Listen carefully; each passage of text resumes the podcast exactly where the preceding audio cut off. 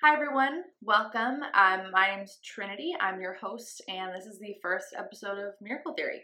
Um, today, I have an amazing guest and friend of mine. She is sharing her story and an intimate part of her life. Um, she does join us from a different state. She's calling from over the phone, so headphones are advised uh, for sound quality purposes. But um, I'm very excited for this episode. I know you guys have been watching, maybe waiting, and following my updates on my social media pages. So thank you so much for all the love, all the support. It is finally here, and I'm very excited for you guys to see what I have put together. Um, just as a reminder, these stories that I'm bringing to you do cover topics of trauma and um, can be difficult for some people to talk about. Um, but you know, just remember to listen attentively and with an open mind and be patient. Um, I hope you guys enjoy this video as much as I did making it. I have a lot more to come, so stay tuned, keep watching for updates. Definitely like and share my posts if you can. Subscribe to my brand new YouTube channel um, so you guys can see the content that does come out very soon. So I hope you enjoy. Feel free to leave me feedback, and I will see you guys soon. Thank you.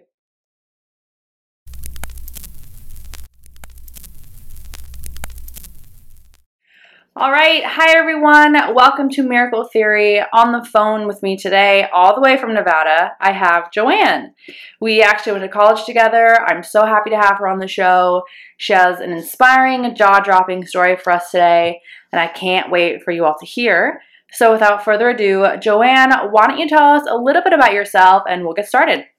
Hi, everyone. Um, as Trinity said, my name is Joanne, and I currently live in Nevada. I'm from Winnemucca. It's a really, really small town. Um, you can drive through it within a couple minutes, but other than that, I'm graduated with Trinity and I got my degree in accounting. Awesome. All right. Thank you so much for that, Joanne. Um, so, to kick off the show, as always, I'm going to be asking people um, what their biggest fear is just to see if it kind of correlates with their experience. So, Joanne, what is your biggest fear?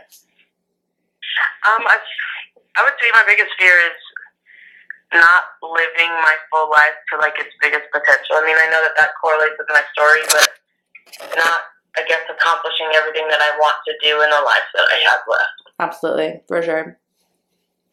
Um, all right, so for all of the guests I'm having on my show, I'm asking them, you know, if they could put a title on their story or their experience to kind of sum up everything that they went through, what would your title be? What would you title this discussion or your story? Um, I would say that's kind of, you know, I know it's a little cliche, but my second chance. Yeah, that's a good one. I'm excited to hear how that translates into what you're going to tell us. Um, so, with that being said, why don't we just start off the rest of the segment by you sharing your experience? Just go ahead. This is your time to tell us from start to finish what went down, and then I'll ask some questions after that.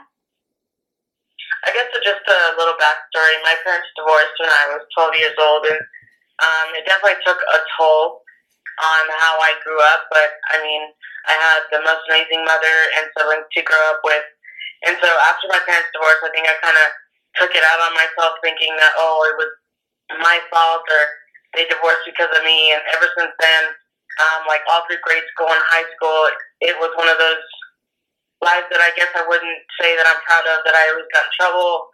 Um, I didn't really see a future for myself. And I did actually try to take my life once my freshman year of high school. And uh, I think that, like I said, that correlates to my second chance. And mm-hmm. I played basketball in high school, and my freshman year, um, I was playing basketball, and me and this girl shorter than me, you know, you never think there's an accident like this would happen. We're going for the ball, and it was a jump ball, and from one second to the next, I dislocated my hip, and she crawled on my knee, and I have a really high pain tolerance. So in the moment, your adrenaline was rushing, and you know, I didn't think that I went down as hard as I did, and I got up, and it turns out that I turned my ACL, my meniscus, and damaged all the cartilage in my knee. And you know, that's that's as a three sport athlete, that's not something that you want to hear, especially your freshman year of high school. Yeah. And so, long story short, uh, surgery, time surgery, they told me that, you know, you just tore your ACL. It's just going to be a routine surgery and fixing the, the cartilage. And, well, this being my first surgery, we didn't know how much my body would retain the anesthesia, and so um, the anesthetic wore off like a good ten minutes into the procedure, and you know everything went wrong that could have gone wrong. The the nurse drops the drill to my kneecap, and long story short, I mean we ended up having to get a knee flown in. It was a full knee replacement, and anyways, to get me put under again, they had to give me an extra shot of anesthetic, and I flatlined for two minutes and 36 seconds, and those felt like the biggest minutes of my life. Wow. Did you, when you, so you said two minutes and 30 seconds, is that right? Two minutes and 36 seconds. And 36 what the, seconds. The EKG, I think that's what it called, report thing showed that that's how long I flatlined. So, meaning your heart just stopped, like you were just out for 236. Did you, did you, do you remember anything from that time or was it just all kind of blank? So you know how they say that like your life really flashes before your eyes, Right. like the last seven minutes of your life. I mean, I do really. I mean, I, I was skeptical of it, and I was only gone for two minutes and thirty six, and it, it definitely is like a replay of your life. But with me, it was only me and my sister. Like, and and, and as weird as that sounds, you know, I have a brother, I have a mom, I have family that that you'd think that would be in my memories. But me and my sister are eleven months apart, so we've always been really close.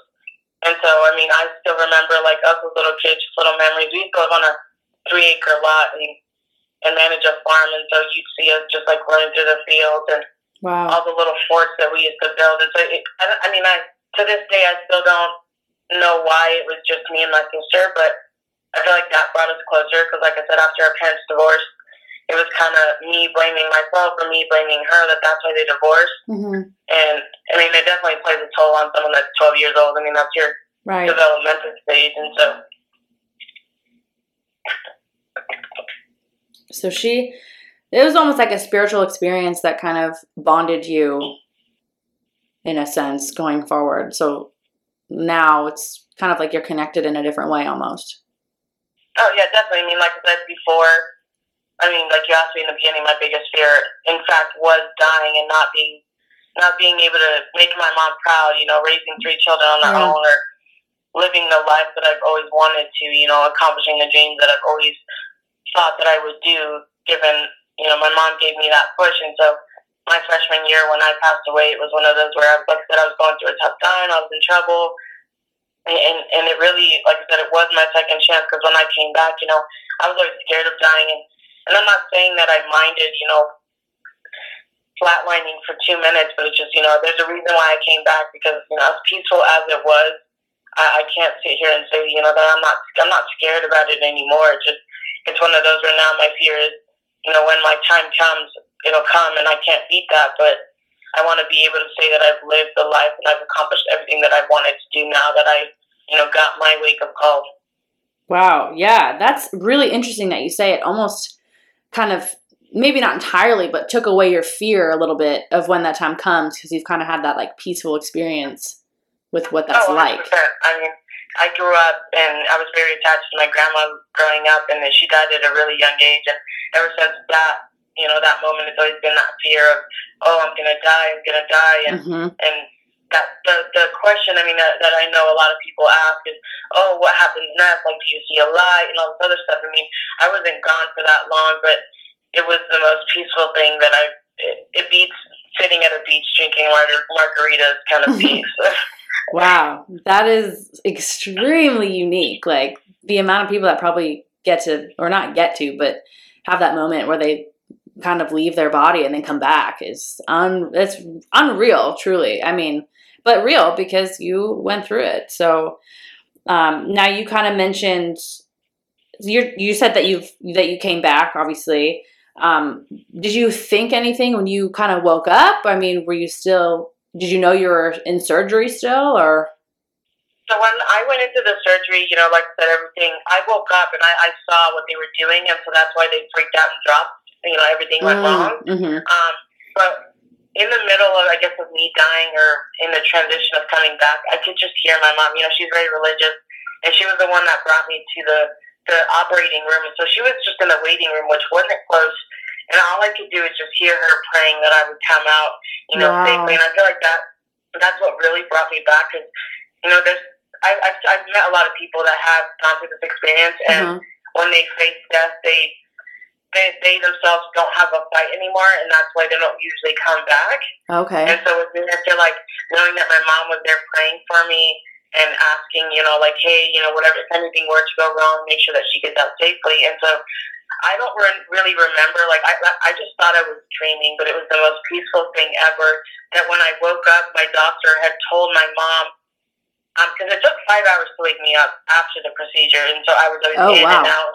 And given that they gave me such a high dose, that's why they said it was normal, and not the fact that my heart stopped. And so all I really remember when coming to it was that the doctors had told my mom that I had drifted.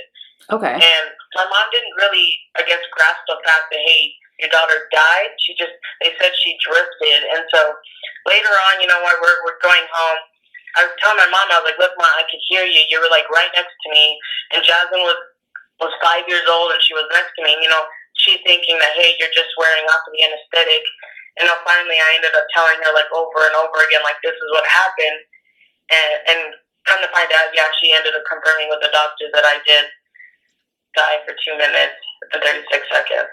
Yeah. Drifted is a very lax way of putting it, I guess. Wild. Um, me. I mean, I know when my mom, my mom understood it that, oh, you know, she just fell asleep longer than most people. I mean, I guess you could put it that way. It did really feel like a dream, but Yeah. the most truthful thing that I've ever had to go through. Yeah.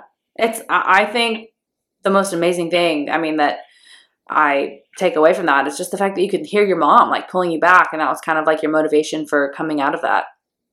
Oh yeah, I mean, like I said, to this day, it's, my mom is the reason why I do what I do because it's not it's not easy raising three children on your own after Right. you know my dad left us when we were right after the divorce, and ever since then, I mean, it's always been her, and I owe my life to her, Yeah. Yeah. That's, that's that's very deep and that's very spiritual and i it's almost kind of like you you found a kind of a newfound appreciation for your mom and your family through your experience oh yeah, I mean, like I said, I I I was lost, and and I know that a lot of kids that have divorced parents go through that same situation. mm-hmm. that I know that I mean to this day I advocate for those children because I know that I walked in their shoes and I know what it feels and so I mean I've Yeah. come face to face with kids already that have gone through what I do and wanting to take their life and you know I sit here today knowing that I got my second chance so that I could you know help them yeah realize that they they have a life here to live. that's amazing do you do you do any like charity fundraiser kind of focus group stuff at all or is just kind of in Um, So general in my in college, I was in a sorority, and our philanthropy was domestic violence awareness. And so okay with that, I did work with a lot of women, and I still do now. I mean, I'm in a different state, obviously, and I'm an alumni, but just going through those cases of young girls that were abused or by their dad, thinking that oh, you know, he's my father, I have to. I have to, you know, he's my family. I have to stick with him, but hmm at the end of the day, it's, it's really what's best for you. And right but just just knowing that you know I was a voice to those people. Yeah, that's incredibly special. That's really awesome. It is. Um, going forward, I have just a couple other questions. One of the things I like to ask, um, always interesting to see, if you could go back in time, um, either before your experience or after, if you could give yourself kind of a piece of advice, or maybe this is the advice you give other women and girls who've been through similar things, what would that piece of advice be? Really not let the the I know as hard as it may sound, but not let the small things or the things that are out of your control. Like in my case, my parents divorced me. Like not really blaming yourself for that, Mm-hmm. and and keep chasing your dreams. Because I know that when I went through that, it was it was one of those where I was very ambitious as a little girl, and then when that happened, it just it didn't seem like I, I really it was my fault, or I mean, I was always blaming myself. And I feel like the advice that I would give, I mean, people that have gone through my my shoes or will go through, it, it's just really learning how to not blame yourself and not stress over things that you can't control. Like my parents' divorce, I know now that it wasn't my fault, and I know that a lot of people will go through that mentally, and, and it's really just pushing yourself that although it's it's not going to be easy. It's going to be worth it at the end if you keep fighting for it. Yeah, that's beautiful. That's great advice. It really is. Um, one of my last questions here. Now, your experience obviously had an incredible impact on you in general, overall. Um, this is kind of a two parter. I guess what part of your experience kind of impacted you the most? And kind of on a deeper level, why do you think you survived? I know you are talking about second chance. You've been able to talk to girls and women about um, experiences and life. Do you think that's, aside from living your own life, do you think that's kind of why you survived? Was to be that kind of sole person to give that sage advice and lead other people? I, I, I'd say so. I mean, like I said, I mean, I've always had this this heart in mind where I would give everything to everybody before I give it to myself, and I've always been a giver when it comes to that. Mm-hmm. And so, and so when when all this happened, it, it was just one of those where I, I didn't care about helping other people because they didn't help me, kind of thing. And and in reality, they were just I wasn't seeing it. And and I would I mean I would have to say that yeah, that definitely is my calling. I I, I couldn't tell you how many times I've just gone to a grocery store and noticed that someone was a little off and I asked them if they were okay and they confided in me. And so Wow. I, I, I, I would see it in that sense of, you know, I'm here for a reason, yeah. for a reason. yeah. And I know that my story, I mean, it's a story that I've told before to many people that have Mhm. been in my same shoes and, and knowing that, you know, I didn't have, I mean, I did have my family, but it was one of those where I would blame myself, but it just, I didn't have that extra person that, like, you could detach yourself from all the feelings of, oh, you know, their family or they're just, just knowing that I could talk to a stranger about my situation like they do me. And I guess I find a comfort in that, and that that's, that's what I, I guess, I'd say that that's my, Reasoning. I'm just that hand that someone can reach out to. Yeah, it's like it's like you came back with a gift. You know, a gift Yeah. for for other people, which is amazing and you know, people can utilize those gifts and that's a very special thing. Um so my last question would be I know I asked you um what advice you would give yourself or other women um, if you could provide our audience with any suggestions or feedback, whether it be about life, about sports, about hospitals and surgery, anesthesia, just kind of anything, any general last kind of wrap up thoughts and advice you might want to add to this. Um, I would have to say that, you know, given that we're in a time right now where the pandemic, it, it can hit anybody, and, and really just don't wait before it's too late. Because, Mm-hmm.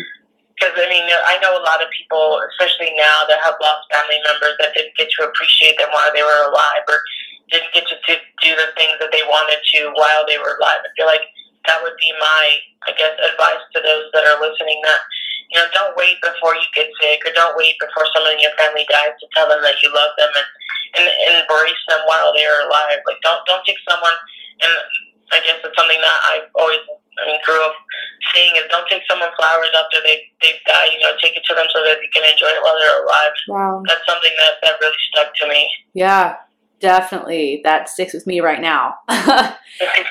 yeah, that's that's great. I think I'd that's rather someone give me flowers while I'm alive than on top of a casket where I won't be able to see them and enjoy them. Yes, stop and smell the roses because life is short is Kind hundred percent.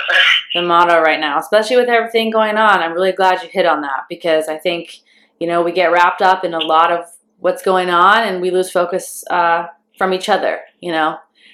You know, the truth is that a lot of, I mean, especially people that are working right now trying to make ends meet at the end of the day, you know, that, that job is replaceable. I mean, you're replaceable. And, Right. and as, as sad as that may sound, I mean, put you first. Put, put what makes you happy first. And if it means you finding another job or not working, embracing life, traveling the world, go ahead and do it.